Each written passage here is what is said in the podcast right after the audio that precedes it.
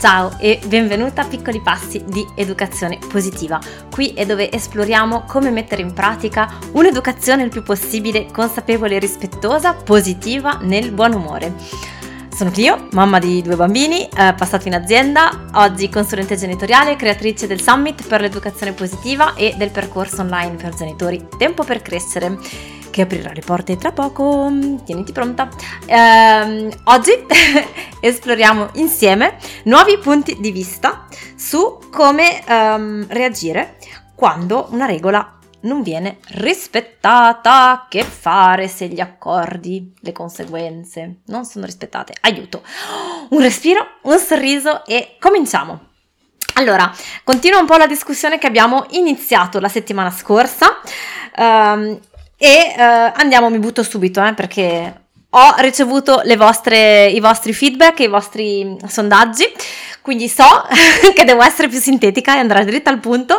Ci sto lavorando da tantissimo tempo, spero di migliorare, anzi sì, sono sicura, la forza, c'è la mia intenzione di eh, evolvere, crescere e migliorare, quindi abbiate pazienza, uh, ma sono talmente appassionata dell'argomento che a volte uh, vorrei uh, dire, esplorare, approfondire sempre di più. Um, ecco perché mio marito uh, dopo un po' mi dice Clio per favore smettila.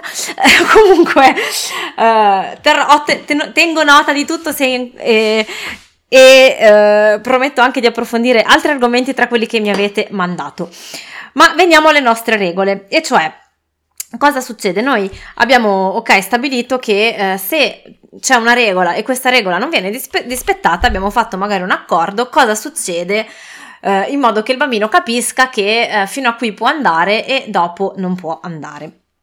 L'altra volta abbiamo parlato degli, di un paio di esempi, come per esempio quello di mangiare, voler mangiare la cioccolata dopo che ha già mangiato, eh, ne ha già mangiata troppa, o di voler guardare più cartoni quando anche lì abbiamo raggiunto il limite. Continuo con il chiarire questo aspetto e parto da, eh, secondo me, tre elementi fondamentali da cui eh, partire per considerare che cos'è la regola, che cos'è la conseguenza, come facciamo a, eh, a imporla, tra virgolette, insomma, ad, ad insegnare ai nostri bambini il rispetto delle regole partendo dall'interno e non da un'imposizione sempre con uno sguardo volto al futuro, naturalmente, quindi ok adesso, ma poi cosa faranno quando saranno adolescenti e poi da adulti, quindi come ehm, accompagnarli in questo apprendimento in modo che sappiano, capiscano che eh, non si può fare tutto, che eh, bisogna rispettare certi limiti e certi spazi nostri e degli altri. Benissimo. La prima cosa da considerare, punto numero uno fondamentale, è questa regola, questo comportamento che noi vorremmo eh, insegnare ai nostri bambini è in linea con le sue capacità e le sue risorse in questo momento. Cioè, il bambino è in grado di attuare questo comportamento che io gli sto chiedendo di mettere in campo, di attuare, di fare, di seguire.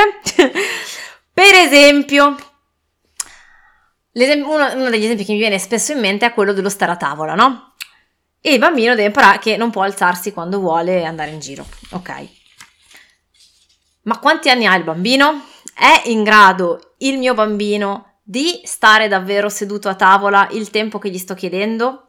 Oppure la mia richiesta è una richiesta che eh, cerco di imporre perché si è sempre fatto così eh, tradizionalmente, eh, quindi siamo abituati a vederlo come un segno di rispetto e dello stare insieme, però in, nella realtà dei fatti, eh, per l'età che ha il mio bambino, e i suoi bisogni di sviluppo motorio, il fatto di stare fermo immobile per mezz'ora non è compatibile?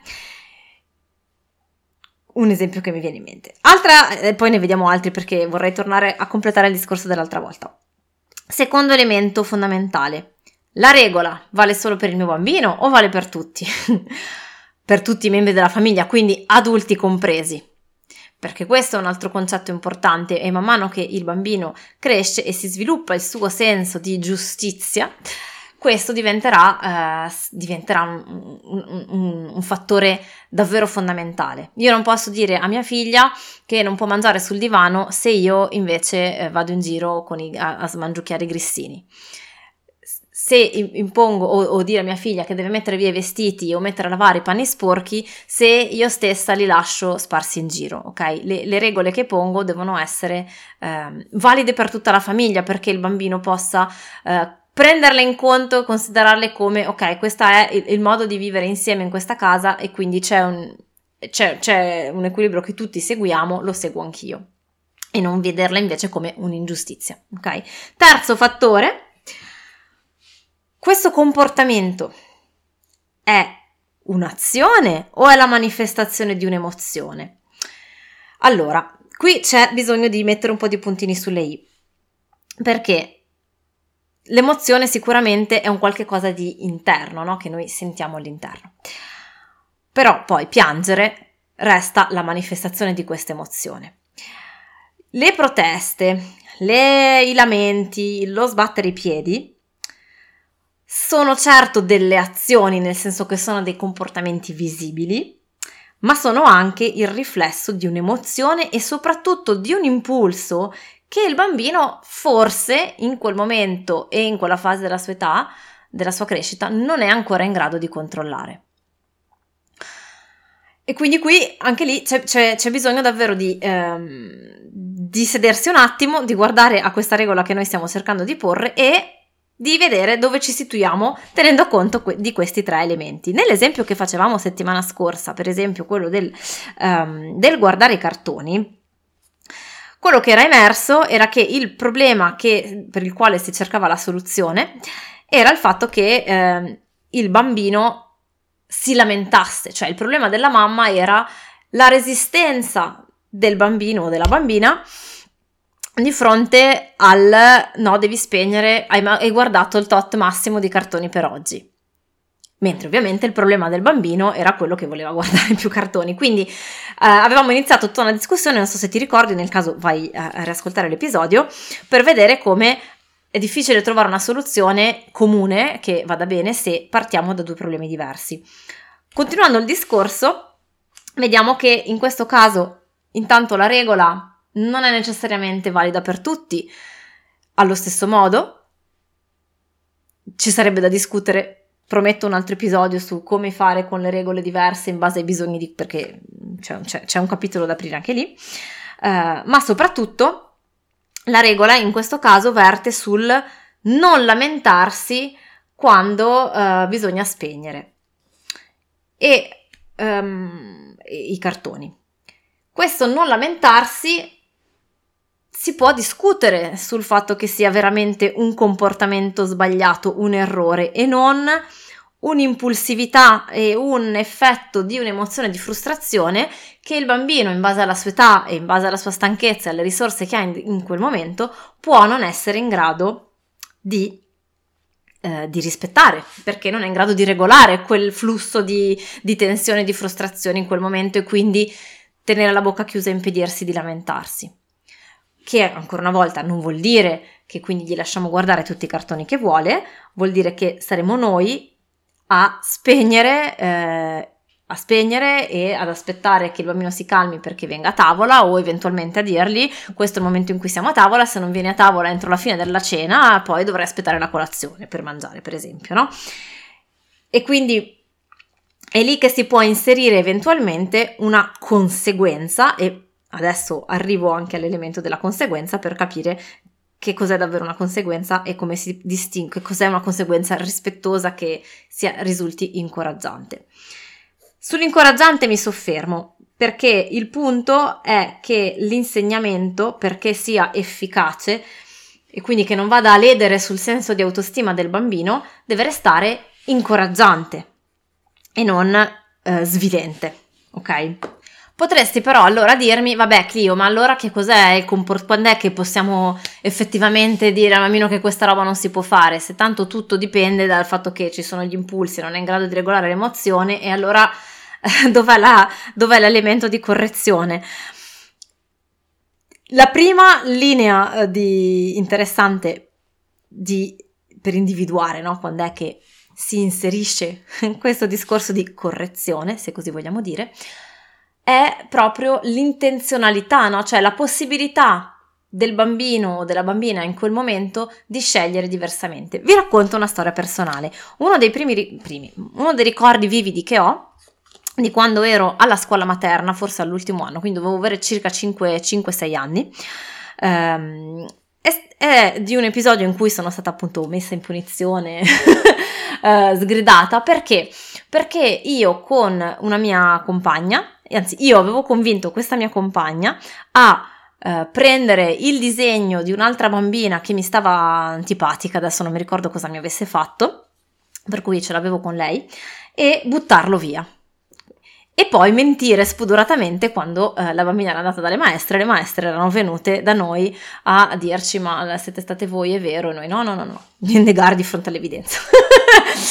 Ora, io me lo ricordo distintamente questo episodio ancora adesso e mi ricordo distintamente che sicuramente non avevo magari le stesse concezioni di morale, di bene di male, cioè non, non rientro in quello, ma ricordo che non, è, non ero in preda a una rabbia furente e all'impulso dell'emozione della stanchezza da non sono riuscita a controllarmi. Ho scelto, sapevo che non era il massimo prendere il disegno di un'altra persona e buttarlo via, ma io in quel momento volevo eh, ferirla perché lei aveva ferito me, adesso non mi ricordo più i dettagli, no? Mi sono portata dietro poi questa cosa per tantissimi anni perché appunto la vergogna di aver fatto una cosa che non si doveva fare, ero stata appunto punita, eccetera.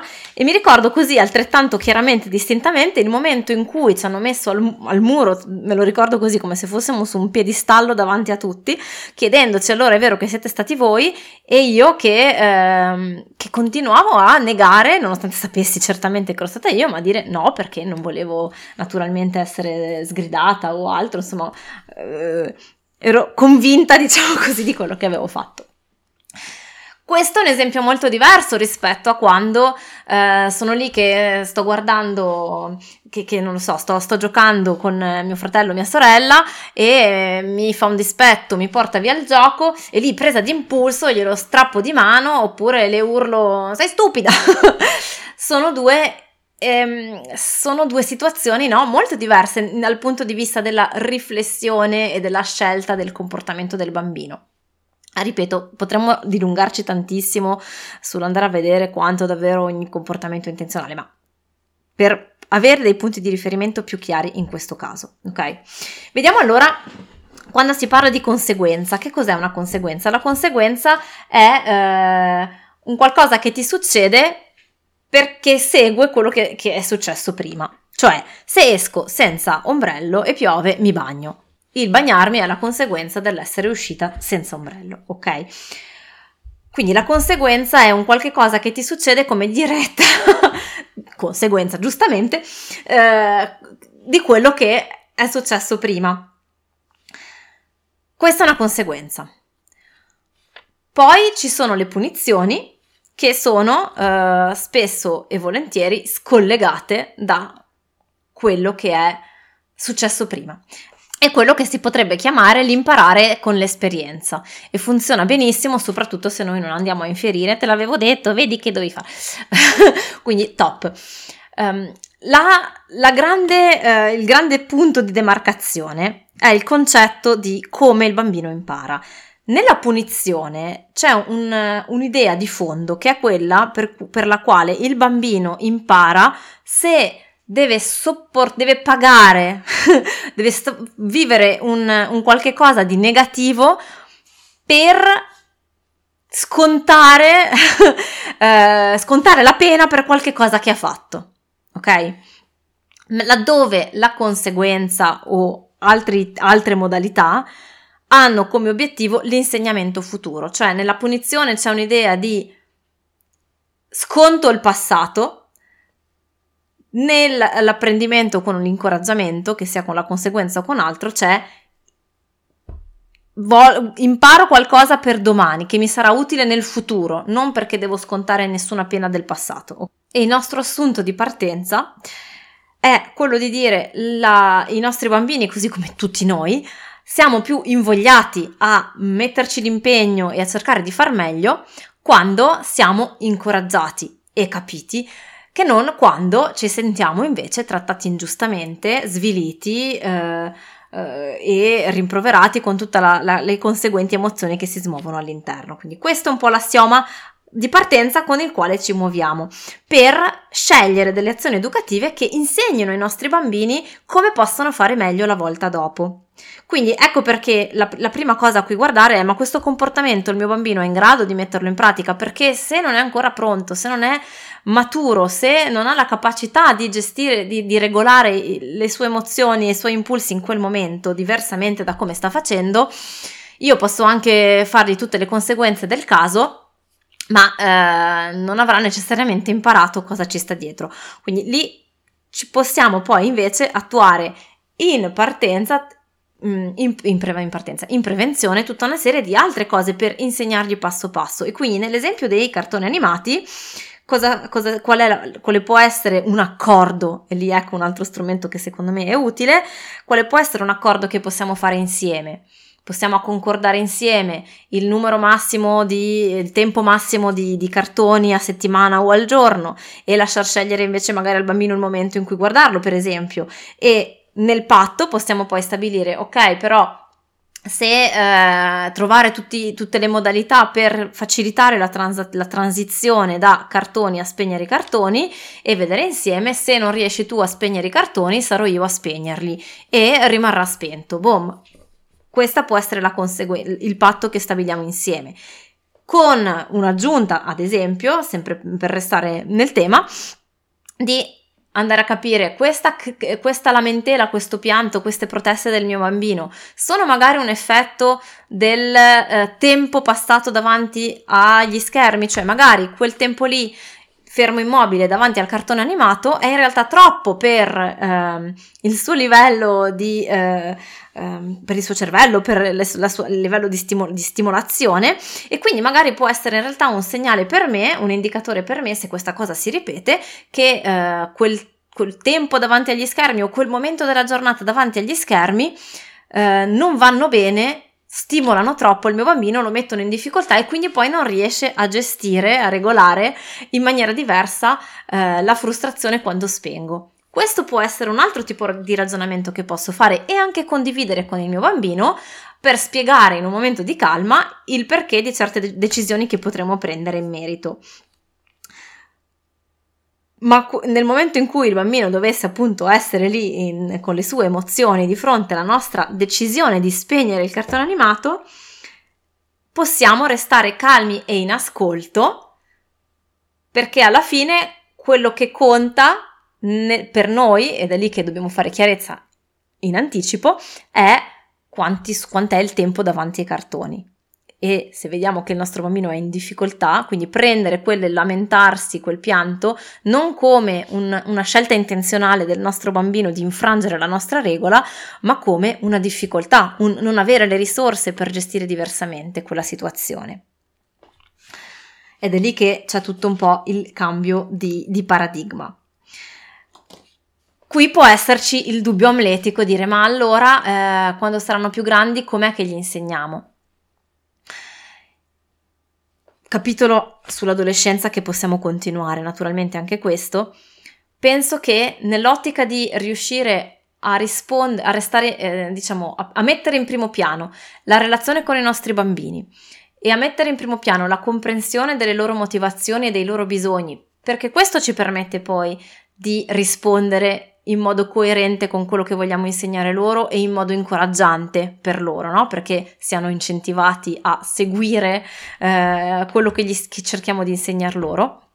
Trovo che la, il dialogo e l'apertura al dialogo sia il primo step. Quindi se la nostra conseguenza è in realtà piuttosto una punizione eh, sgridata, ramanzina, eccetera, il rischio che corriamo nel tempo, certamente non è il singolo episodio che cambia, ehm, il rischio nel tempo è che il bambino e poi il ragazzo ci nascondano delle cose anziché metterci a parte delle loro difficoltà e dei loro dubbi di fronte a certe scelte e che quindi lì ci manchi completamente qualsiasi appiglio, intanto per capire cosa succede, cosa gli passa per la testa, come ragiona il nostro bambino il nostro ragazzo e quindi poi in secondo luogo per poterli, per poterli guidare con delle domande, con delle riflessioni perché eh, il ragazzo sia poi in grado di prendere le sue scelte eh, in maniera responsabile.